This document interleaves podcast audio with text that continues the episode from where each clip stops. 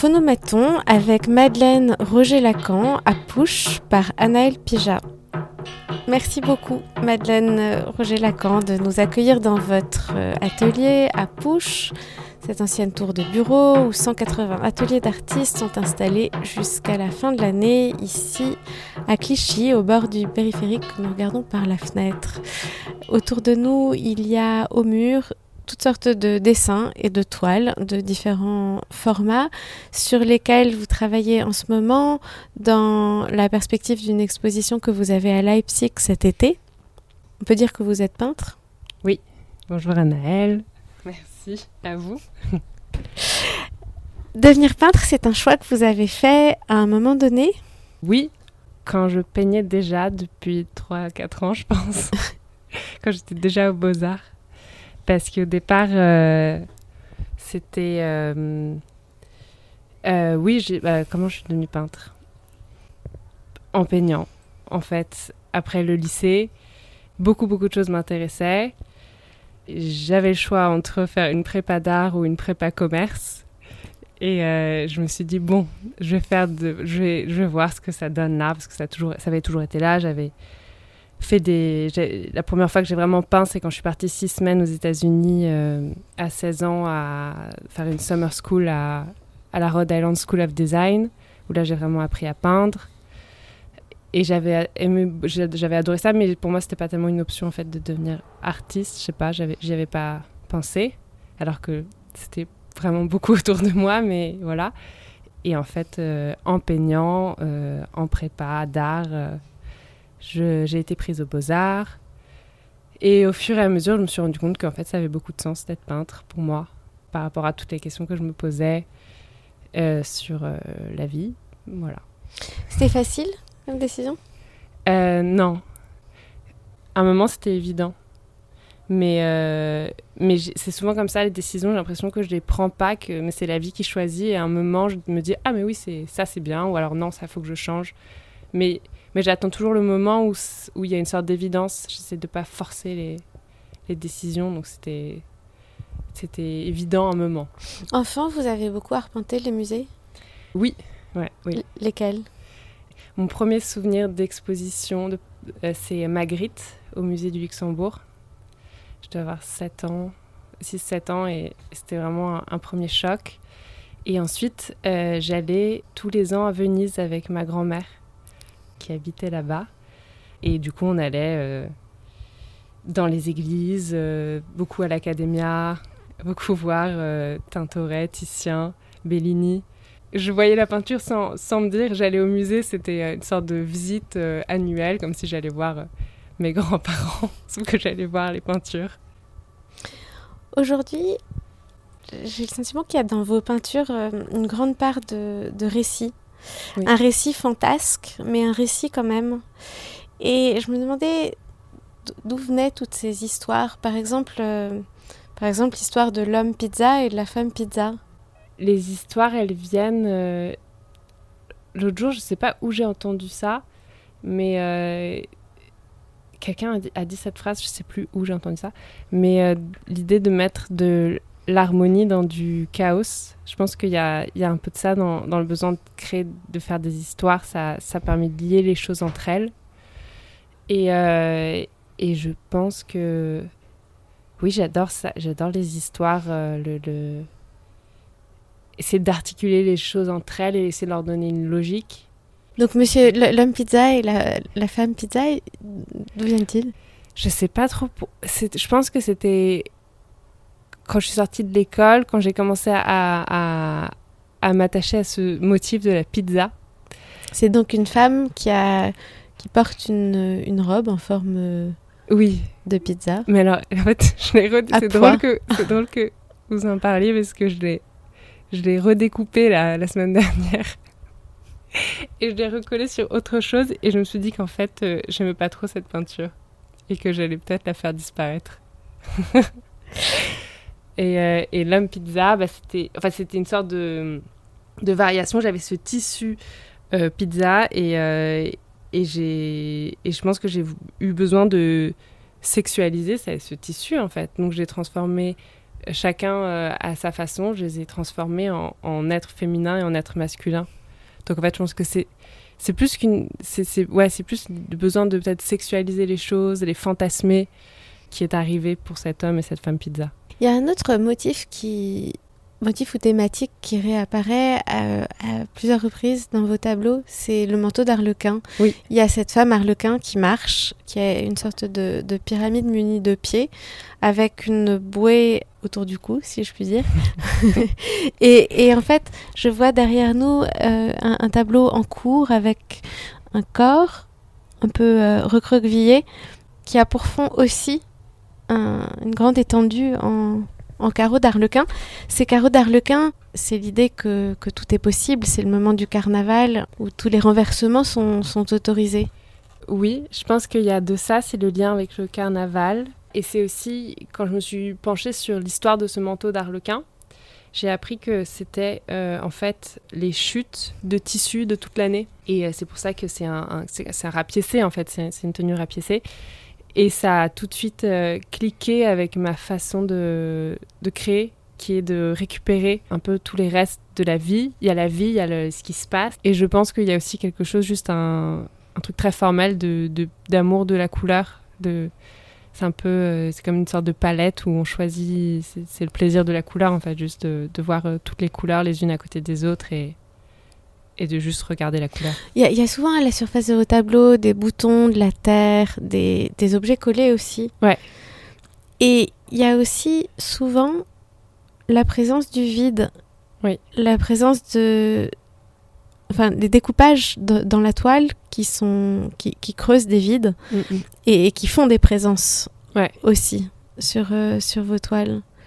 On a l'impression que, on a l'impression que vous vous presque vous, vous, perdez dans le meilleur sens du terme dans, ces vides, que c'est des ouvertures vers, euh, vers une sorte d'inconnu. Ouais, je pense qu'il y a de ça. En fait, ce rapport avec euh, le vide, le besoin de découper, j'ai l'impression que ça fait vraiment partie de moi, mais je ne sais pas comment l'expliquer très bien. Euh, c'est, ça crée un manque, ça crée l'absence, ça crée un choc aussi je pense. C'est, Mais je pense que je suis assez, présence assez présente dans ces vides, mais euh, je ne saurais pas expliquer vraiment pourquoi. Quand vous commencez un, tableau, il y a autour de nous beaucoup, de, beaucoup d'esquisses. Vous dessinez énormément. Comment les compositions vous viennent? Est-ce que vous savez à l'avance? Et notamment, ce travail sur le vide et sur le découpage, est-ce que c'est quelque chose que vous avez un peu en tête au début ou qui est vraiment de l'ordre de la rencontre au fur et à mesure que l'œuvre s'élabore?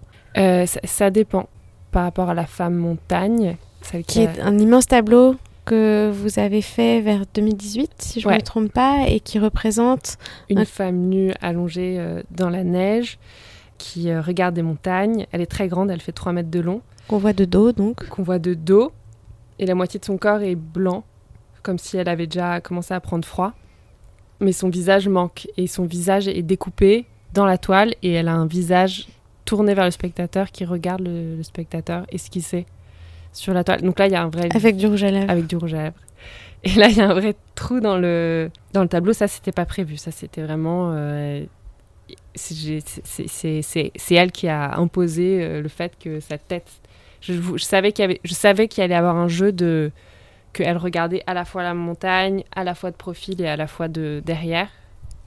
C'est en peignant, je me suis dit ah en fait le seul moyen pour que ça marche, c'est qu'elle ait plus de tête et de toute façon euh, ça parlait d'un état euh, intime particulier où, où je pense qu'il y avait un besoin de regarder partout et cette impossibilité, ça fait que la tête explose aussi. Donc je pense c'est pour ça que sa tête a été découpée. Mais par exemple, celle-là, je sais que j'ai découpé le côté. Celle-là avec la, la, la, sirène avec les deux queues qui mangent une glace. Qui est donc ce tableau devant lequel on est assise. Et ça, je sais que ça va être découpé en haut à gauche. Et je le sais parce qu'en fait, il y a une première version de ce tableau qui existe déjà, que j'ai fait euh, très rapidement. Euh, cette composition est sortie et, et, et Chag, j'ai coupé parce qu'il fallait. Euh, parce qu'il y, a une sorte de, violence qu'on voit pas en fait dans le tableau encore, parce que la queue va être avec un peu de sang dessus, la tête va être un peu coupée. Enfin, il y a un truc un peu. Pour le moment, c'est seulement festif, mais il y a un truc un peu violent qui arrive, et du coup, j'ai envie de, coupé en haut à gauche. Est-ce que je sais toujours? Non, ça dépend. Mais euh, maintenant, en fait, la découpe, elle est, oui, elle est peut-être plus intégrée dans les outils de la peinture. C'est-à-dire que je, là, par exemple, cette lune, je l'ai découpée. La découpe, elle est déjà, la découpe est déjà présente dans le fait d'avoir préparé le format de cette façon-là. Là, c'est une toile dont le châssis est vraiment en forme de croissant de lune. Voilà. Et par exemple, là, cette esquisse-là. Ça, c'est un paysage de jardin dans lequel on voit une sorte de femme dont on se demande si elle pourrait être une statue couverte d'un voile, au pied duquel se trouve une autre femme assise. Et puis à côté, il y a des statues qui sont comme prises dans la queue d'un chat, un peu comme le laocoon. C'est ça. Et devant nous, un lion qui nous regarde, qui lui, à la différence de la femme montagne qui était en train de se pétrifier, est bien vivant dans des couleurs fauves. Et la statue a l'impression d'avoir pris corps. C'est vrai, voilà, c'est ça. et là, en fait, j'ai j'ai fait ce dessin où il y avait et en fait, je me suis rendu compte que ces deux parties devaient être séparées. Donc j'ai découpé les deux, les, deux, les deux parties et pour la faire en grand, cette peinture, je vais fabriquer deux châssis. Parce que là, il y a un trait qui sépare, un, trait de vide qui sépare la femme recouverte d'un voile et la femme assise du reste du tableau. Voilà. Dont elle est isolée par une sorte de ligne de vide.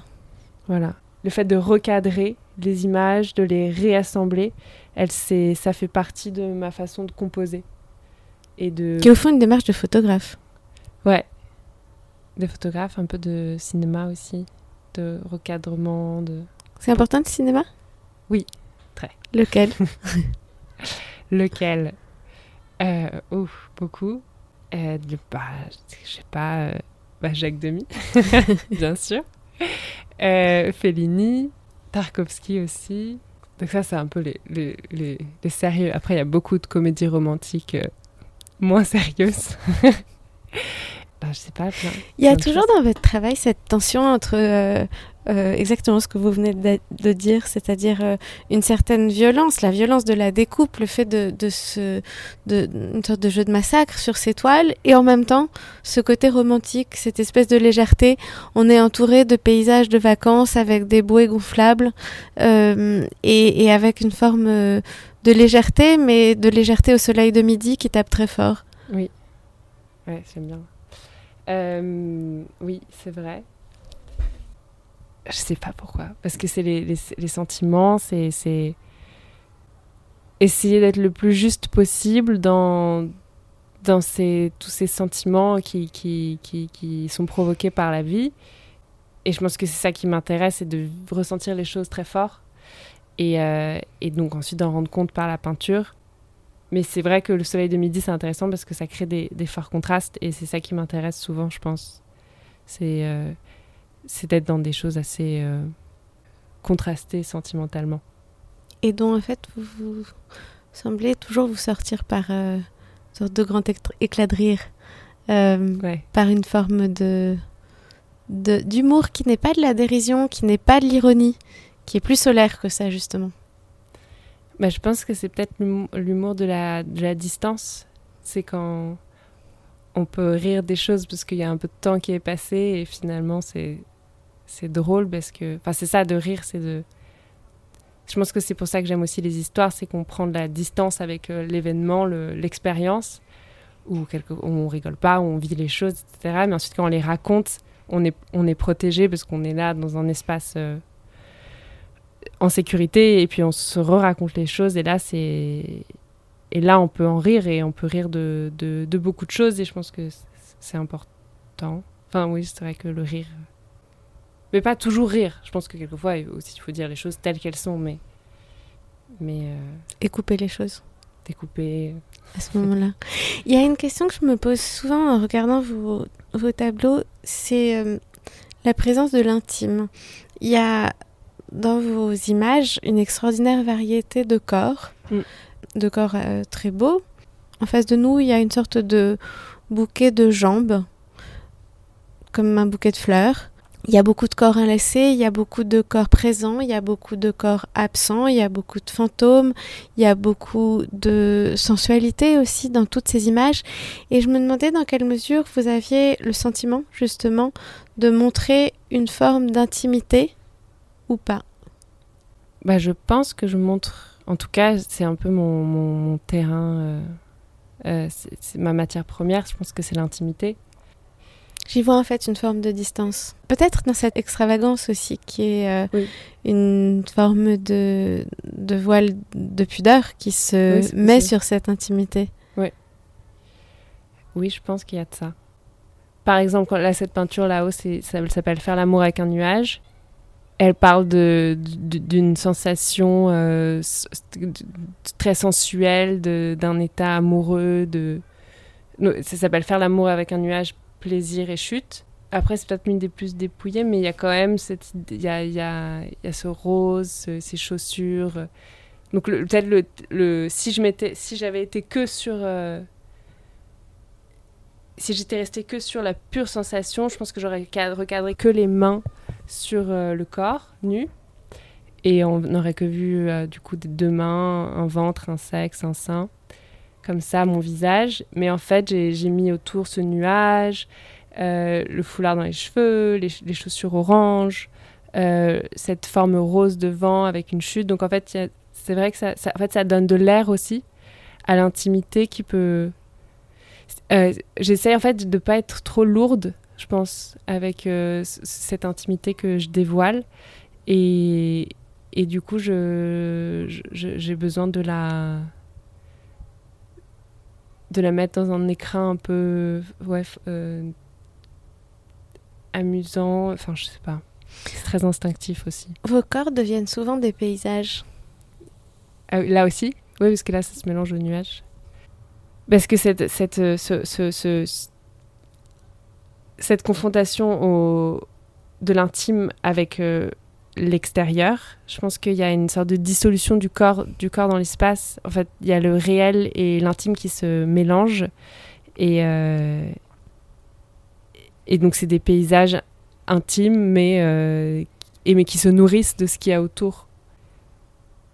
Je pense que c'est ça. C'est que le langage se, se nourrit du, du, monde extérieur et, et donc le corps euh, devient un paysage parce qu'il se. Il y a ça avec Cecilie Brown, on en parlait justement avec Hélène, de, du fait que. Ce, ce...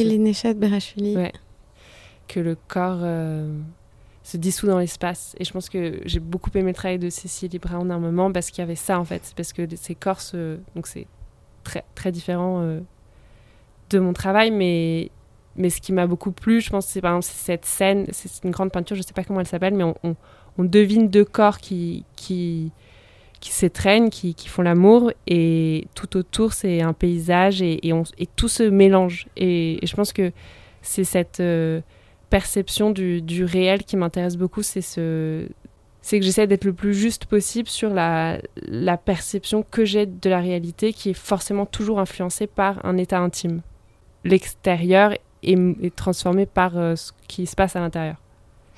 Vous parlez de Cécile Brown, c'est qui les artistes qui vous intéressent aujourd'hui, que vous regardez aujourd'hui? Là, un des noms qui arrive, c'est par exemple c'est Charlene Van Hale, Maria Lasnig. Contemporain ou dans l'absolu? Ce que vous regardez. Ce que je regarde. Ouais. Ce que je regarde, euh, David Hockney. Vous appartenez à une euh, génération d'artistes qui est sortis des beaux-arts, parmi lesquels il y a tout un petit groupe de peintres. Vous ne formez en aucune manière une école, en aucune manière un mouvement. Je pense à Nathanaël Herbelin, Hélène Chat-Perachvili dont vous parliez, Simon Martin, Jean Clarac, Apollonia Sokol, euh, Christine Safa, Cecilia Granara, euh, Myriam Haddad. Je crois que vous parlez énormément, vous vous peignez aussi beaucoup les uns les autres. On voit très souvent apparaître euh, dans des tableaux de Cécilia Granara, réciproquement par exemple. Qu'est-ce que, comment vous nourrissez-vous les uns des autres? Est-ce que vous savez formuler l'influence que vous avez les uns sur les autres? Je pense qu'il y y a de la, la bienveillance et j'espère beaucoup d'honnêteté aussi on essaye toujours d'être très euh, honnête sur toutes les choses qu'on ressent et euh, on, se, on, se, donne aussi beaucoup de conseils pratiques sur, euh, sur la vie, enfin être artiste et toutes les questions que ça soulève. Mais par rapport à la peinture, je pense que toutes les trois, on a ce dialogue avec l'intime et de pouvoir en parler toutes les trois, de nos allers-retours entre nos vies et la peinture. Ça, je pense que ça, ça, aide aussi parce que ça... Oui, je pense que ça allège parce qu'on se, on se, parle et qu'ensuite quand on passe à la peinture, il y a peut-être quelque chose d'un peu plus léger que juste si on avait que la peinture pour parler de tout ça. Justement, je pense que l'humour, enfin en tout cas, on a de l'humour et de la bienveillance aussi les unes avec les autres, donc je pense que ça, ça, ça aide aussi. Euh, et, un amour de la peinture, des, des partages de, de références. Euh, vous apparaissez toutes les trois, Nathanaël Herbelin, Cécilia Greneret et vous, dans un tableau de Tim Eitel, qui a été montré récemment dans une exposition dans sa galerie Eigenard à Berlin, et dans laquelle on vous voit toutes les trois enlacées avec euh, une extraordinaire tendresse, comme des chatons dans un panier. euh, Tim Eitel, vous avez été dans son atelier à l'école des beaux-arts. Qu'est-ce qui vous a appris? À aller au bout des choses. Euh, je pense que Tim, il, est d'aller au bout de qui on est et d'essayer d'être euh, le plus sincère avec ce qu'on cherche. Euh, et assez rigoureux aussi, je pense. Je pense que j'ai gardé beaucoup de ça de Tim et de d'aller jusqu'au bout des choses. De si c'est ça ce que tu fais, tu le fais. Euh, aussi des conseils techniques peut-être pour être plus efficace aussi, quelquefois dans la, touche, etc. Oui, il, il, donnait pas du tout de... Il l'orientait pas du tout le travail, mais il essayait de, pousser les choses jusqu'à ce que ça soit le plus abouti possible. Qu'on soit pas dans un, dans un truc euh, euh, moyen. Et pour finir, aujourd'hui, vous travaillez sur quoi? Vers quel bout des choses allez-vous? En ce moment, je travaille sur un très grand format euh, qui sera pour l'exposition cet été à Leipzig et que vous faites à la galerie Eigenard. Donc là, je, je veux aller au bout de cette peinture là et ensuite je verrai comment je vais aller au bout des autres peintures. ouais, faut que j'aille au bout de pas mal de peintures en cours. Merci beaucoup, Madeleine Roger-Lacan. Merci à vous. C'était Phonomaton avec Madeleine Roger-Lacan à Pouche par Anaël Pija.